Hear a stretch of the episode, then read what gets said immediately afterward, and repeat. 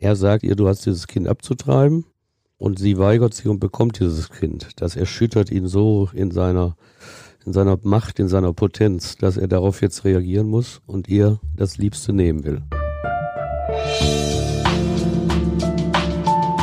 Der Gerichtsreporter. Spektakuläre Verbrechen aus NRW. Ein Podcast der WAZ, WP, NRZ und WR. Hallo und willkommen zu unserem neuen Podcast. Stefan Wette ist seit gut 35 Jahren Gerichtsreporter für die Funke Mediengruppe und erzählt uns hier von außergewöhnlichen Kriminalfällen aus NRW. Hallo Stefan. Hallo Brinja.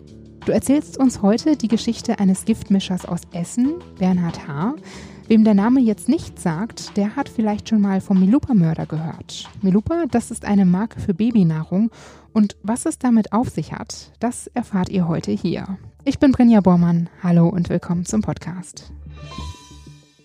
Der Fall, über den wir heute sprechen, der spielt ja in den 70er Jahren und beginnt in den städtischen Kliniken in Essen. Hier arbeitet der Krankenpfleger Bernhard H. Was ist das so für ein Typ? Benatar ist eigentlich ein Mensch, der dir sonst nicht weiter aufgefallen wäre. Eine ganz normale bürgerliche Existenz nach außen hin. Wenn man sich ein bisschen mit seinem Leben beschäftigt hat, dann sieht man, dass er schon viele Berufsausbildungen begonnen hatte, abgebrochen hatte, Schwierigkeiten mit seinen Arbeitgebern hatte. Viele Beschäftigungsverhältnisse endeten damit, dass er Streit mit seinem Vorgesetzten hatte, er hatte auch so eine gewisse querulatorische Ader. Als er einmal einen Job verloren hat, da ging er nicht nur zum Arbeitsgericht, um dagegen vorzugehen, sondern ging auch direkt zur Zeitung, um sich da öffentlich zu beschweren. Das war also Bernhard H. Und der hat so Mitte der 70er Jahre, nachdem er vorher eine kinderlose Ehe, die war schon geschieden, hatte er eine 30 Jahre jüngere Schwesternschülerin kennen und lieben gelehrt. Und die beiden haben ein Verhältnis begonnen. Dieses Verhältnis gipfelte dann später in einer völligen Eskalation, die mit dem Fall endete, über den wir heute reden. Die Geschichte klingt vielleicht erstmal ganz romantisch, man lernt sich auf der Arbeit kennen, aber es war gar nicht so romantisch. Was ist denn dann passiert? Sie ist ja schwanger von ihm geworden. Wie ging es dann weiter? Na, man weiß noch nicht mal, ob sie von ihm schwanger geworden ist. Es ist ja ein gewisses Abhängigkeitsverhältnis gewesen. 50-jähriger Mann und eine 20-jährige Schwesternschülerin kann man sich ja vorstellen, dass da der 50-Jährige versucht, auch einen gewissen Einfluss aufzubauen. Und davon hat sie sich wohl befreit. Sie ist, ich glaube 77 war das, mit einer Freundin nach Frankreich in den Urlaub gefahren, ohne ihn. Und davon ist sie schwanger zurückgekehrt. Und sie hat dann dem Bernhard gesagt, das Kind sei von ihm. Da hat er sich sehr darüber gefreut. Hatte Spaß daran und wollte sie heiraten. Und da hat aber die Mechthild W., um die handelt es sich, hat gesagt, nein, ich will dich nicht heiraten und ich will das Kind austragen und du musst Unterhalt dafür zahlen. Eigentlich ein ganz normaler Vorgang, denn die Freiheit hat sie ja. Und wie hat er darauf reagiert? Ablehnt. Das wollte er auf keinen Fall.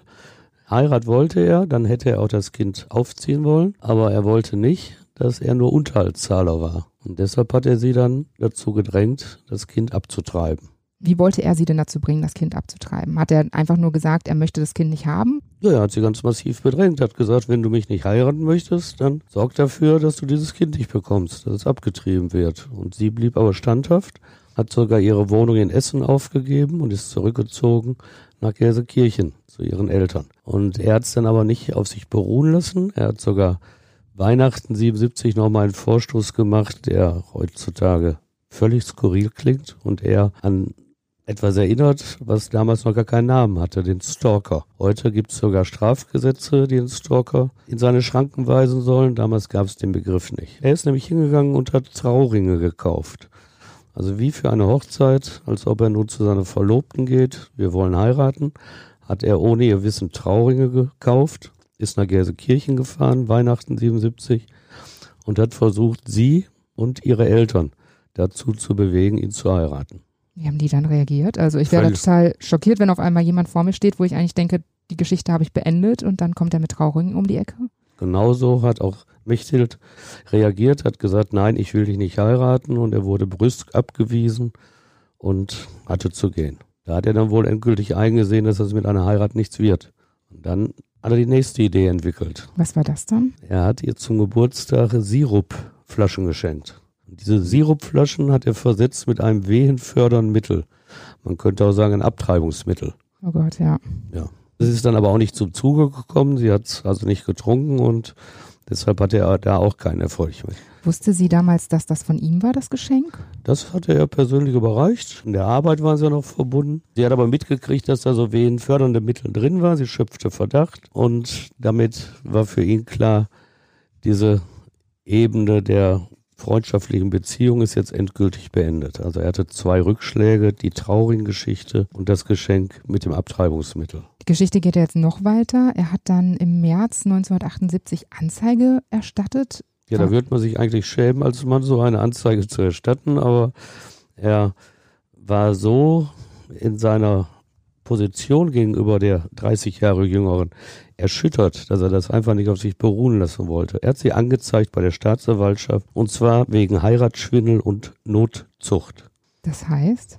Er hat behauptet, sie habe ihm stimulierende Mittel gegeben, um ihn dadurch zum Geschlechtsverkehr zu zwingen. Quasi, dass sie ihn dazu gezwungen hat, auch dass er ihr ein Kind anhängt. Kann man das so daraus auch lesen? Genau. Das soll Mittel zum Zweck gewesen sein. Für mich klingt das ziemlich absurd. Wie ging denn das Gericht dann damit um? Es ist gar nicht zu Gericht gekommen, okay. aber die Staatsanwaltschaft hatte natürlich einen Anfangsverdacht. Vielleicht nicht wegen der Geschichte mit den stimulierenden Mitteln, aber vielleicht Heiratsschwindel. Könnte ja irgendwo im Raum stehen, eine 20-Jährige, die sich einen 50-Jährigen angelt. Ist also ein Anfangsverdacht und die Staatsanwaltschaft sah sich gezwungen, ein Ermittlungsverfahren einzuleiten. Das ist aber nie mit einer Anklage oder so geendet. Ich nehme an, aber da sind die Akten nicht ausreichend. Das wurde irgendwann eingestellt, weil es eben dieses neue Mordverfahren gab, was dann natürlich viel wichtiger war. Und in dem Zusammenhang wurde dann das gegen die Mechthild, das er angestrengt hatte, eingestellt. Du hast ja gerade schon gesagt, er hat versucht, diesen Fruchtsirup unterzujubeln, der ja mit wehenfördernden Medikamenten versetzt war. Das war jetzt nicht der einzige Versuch. Er hat ja sogar mal versucht, was in Kaffee zu mischen oder zu mischen lassen. Ja, er hatte einen Oberpfleger angesprochen, weil er jetzt ja nicht mehr die Beziehung zu ihr hatte. Sie war ja nicht mehr arglos ihm gegenüber. Und da hat er versucht, einen Oberpfleger der Klinik dazu zu bewegen, Mechthild wiederum Abtreibungsmittel in den Kaffee zu schütten. Und er hat diesem Oberpfleger gedroht, sonst werde er Dinge über die Klinik veröffentlichen, die der schaden würden. Und dieser Oberpfleger hat sich aber nicht darauf eingelassen und hat sich geweigert. Dann ging es ja auch noch weiter. Was hat er da noch gemacht? Es gab wohl Nacktaufnahmen von ihr und sie war eine junge Frau, die auch in die Kirche gegangen ist, auch mit ihrer Familie, mit Nachbarn. Und auf dem Weg zur Kirche hat er sein Auto geparkt und auf dem Beifahrersitz hat er Nacktfotos von ihr hingelegt, damit das jeder sehen konnte, der zur Kirche ging. Und im Hausflur ihres Hauses, in dem sie wohnte, hat er ebenfalls diese Fotos ausgelegt. Das hat sie sich nicht gefallen lassen, verständlicherweise, und hat dann gerichtlich ihm das untersagen lassen wollen und hat ein Schmerzensgeld von 200 D-Mark, heute 100 Euro, erstritten, die er dann zahlen musste. Dafür, dass die eigene Ehre und die Privatsphäre so angegriffen wird, ist da 100 Euro, also 200 D-Mark, ist das viel oder wenig? Ja, man muss sich jetzt natürlich zurückversetzen, dass es vor 30, nee, vor 40 Jahren sogar war. Die Bedeutung von Schmerzensgeld ist in Deutschland nicht, heute auch noch nicht die, die zum Beispiel in Amerika, wo wir diese riesigen Schmerzensgeldsummen haben. Und sie wird sich damals auch mit Sicherheit vom Gericht hat sagen lassen müssen, wieso hast du überhaupt Nacktfotos gehabt?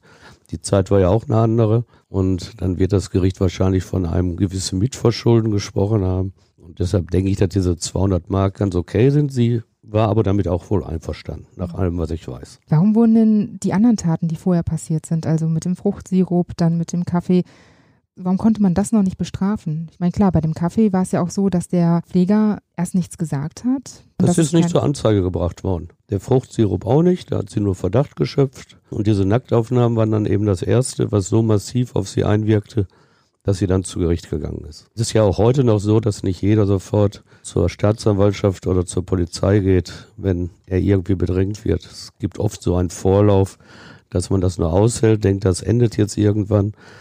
Und erst wenn die Not wirklich groß wird, geht man dann zu den Behörden. Ich finde, das waren jetzt schon eine ganze Reihe krasse Geschichten. Es wird aber noch krasser. Sie bekommt dann ja das Baby, einen kleinen Jungen.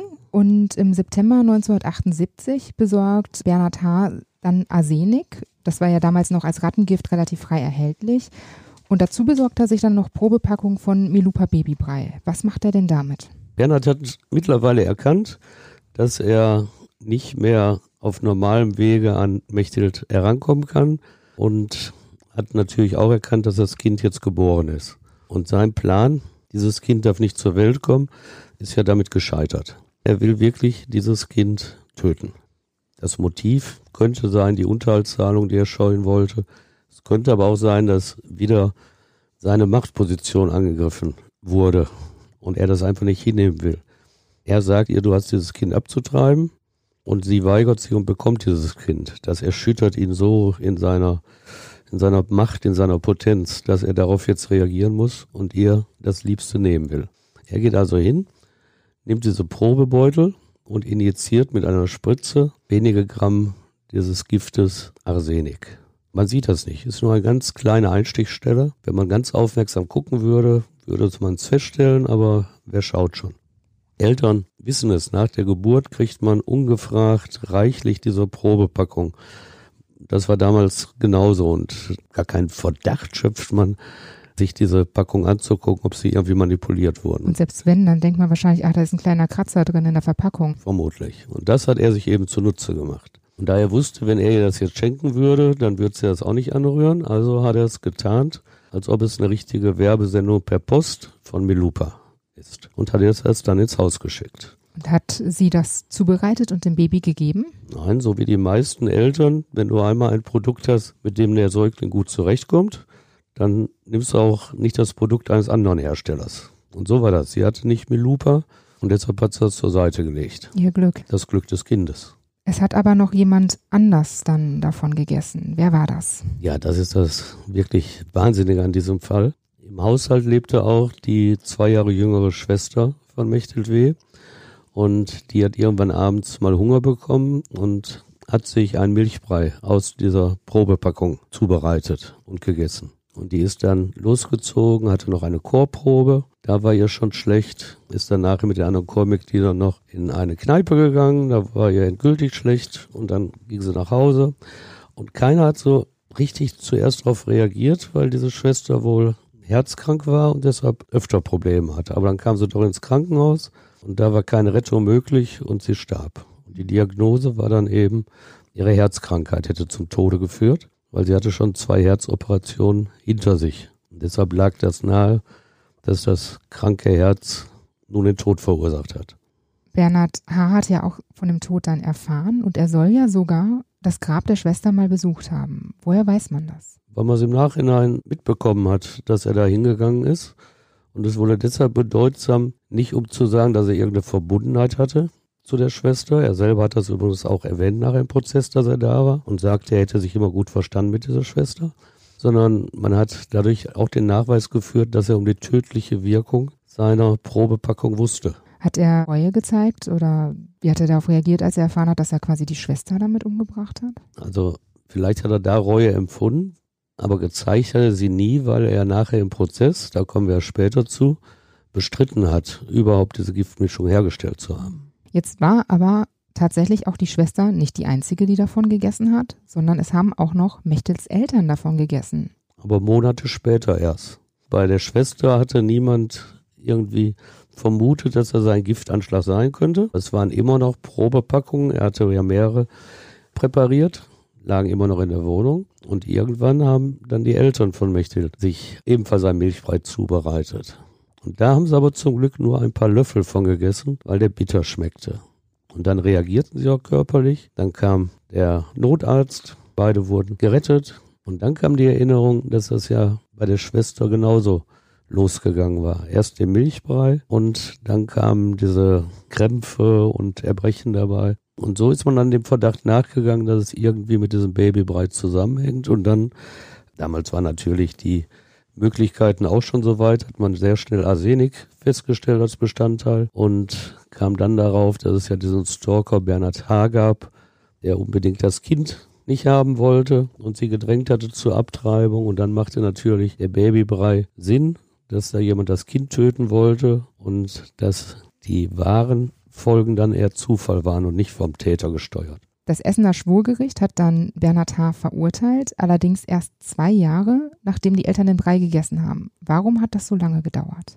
Nachdem der erste Verdacht klar war, mussten jetzt ja erstmal Ermittlungsarbeiten losgehen. Das dauert schon was. Man konnte jetzt ausschalten, die Probepackung, dass weitere Gefahr bestand und dann geht man also ruhig dran und ermittelt und trägt zusammen. Und dann irgendwann bekommt man wenn man genügend Verdachtsmomente zusammen hat, bekommt man als Ermittlungsbehörde einen Durchsuchungsbeschluss des Richters, dass man die Wohnung durchsuchen darf. Und als man den hatte, dann hat man tatsächlich das Rattengift Arsenik gefunden in der Wohnung und hat auch noch Probepackungen gefunden, die aber nicht in der Küche lagen, sondern die zum Teil hinter Büchern versteckt lagen. Ja. Und so wurde dann irgendwann wie in einer Art Puzzle der Verdacht so belastend, dass er in Untersuchungshaft kam und eine Anklage geschrieben wurde. Hat er dann direkt zugegeben, dass er die Babybrei-Packung vergiftet hat? Nein, das hat er bis zum Schluss bestritten, zumindest vor Gericht. Er hat gesagt, er habe die Packung gehabt, weil er selber auch Milchbrei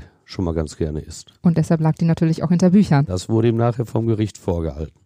Warum hatte er Arsenik zu Hause? Was hat er dazu gesagt? Das hat er gesagt, das Grab seiner Mutter da wäre gewesen und auf dem Friedhof sei jemand anders, den er gar nicht weiter kennt, zu ihm gekommen und hätte gesagt, die Ratten, die da schon mal die Wurzeln anfressen, die kannst du ganz gut mit Arsenik vertreiben und hat ihm dann Arsenik verkauft. Also das sei nur zur Ungezieferbeseitigung am Grab seiner Mutter. Es gibt ja auch ein psychologisches Gutachten. Was ist dabei herausgekommen? Ja, das, was man sich fast denken kann, dass er psychopathische Züge hat, dass er ein Querulant ist und dass er in seinem Habitus nur eingeschränkt schuldfähig ist, weil er halt von dieser fixen Idee wirklich besessen war, gegen die Ex-Freundin vorzugehen und dieses Kind zu töten. Also jetzt nicht schuldunfähig, sondern eingeschränkt schuldfähig. Er hat ja zehn Jahre Haft dafür bekommen. Ist das für so einen Fall viel oder wenig? Das ist sehr wenig. Das hängt damit zusammen, wenn man sich die Mühe macht, zu überlegen, wofür ist er bestraft worden.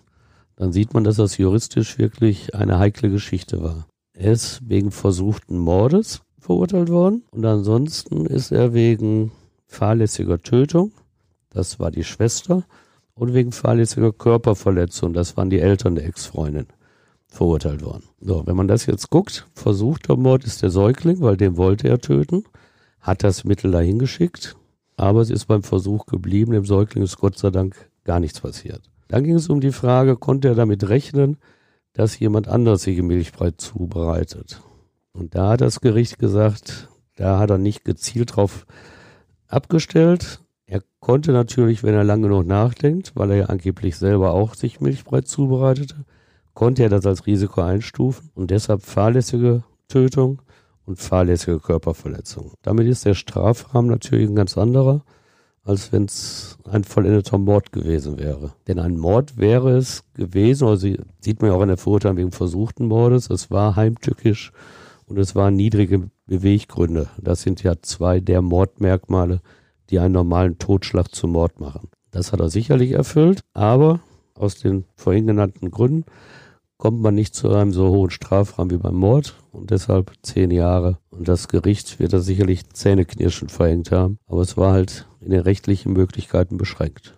Der Fall ist ja auch durch die Presse gegangen. Wie waren denn damals so auch Reaktionen von Bürgern, als sie davon erfahren haben? Es war damals in der Öffentlichkeit schon äh, so, dass es als Einzelfall eingestuft wurde. Also es entstand keine Hysterie, du darfst jetzt nicht mehr den Babybrei zubereiten, das ist gefährlich, sondern es ist eher so als völlig abgefahrene Handlung eines gestörten Menschen eingestuft worden. Bernhard H. ist dann ja in die JVA Werl gekommen. Was ist das so für eine Anstalt? Da kommen die schweren Jungs hin. Muss ich vorstellen, in Essen ist auch eine Haftanstalt. Da kommen die Untersuchungshäftlinge hin und dann meist Leute, die nur so bis zu zwei Jahren Haft zu verbüßen haben. In Werl sitzen die, die über zehn Jahre haben und die lebenslänglich haben. Es gibt so einen Spruch, bist ein Kerl, kommst nach Werl.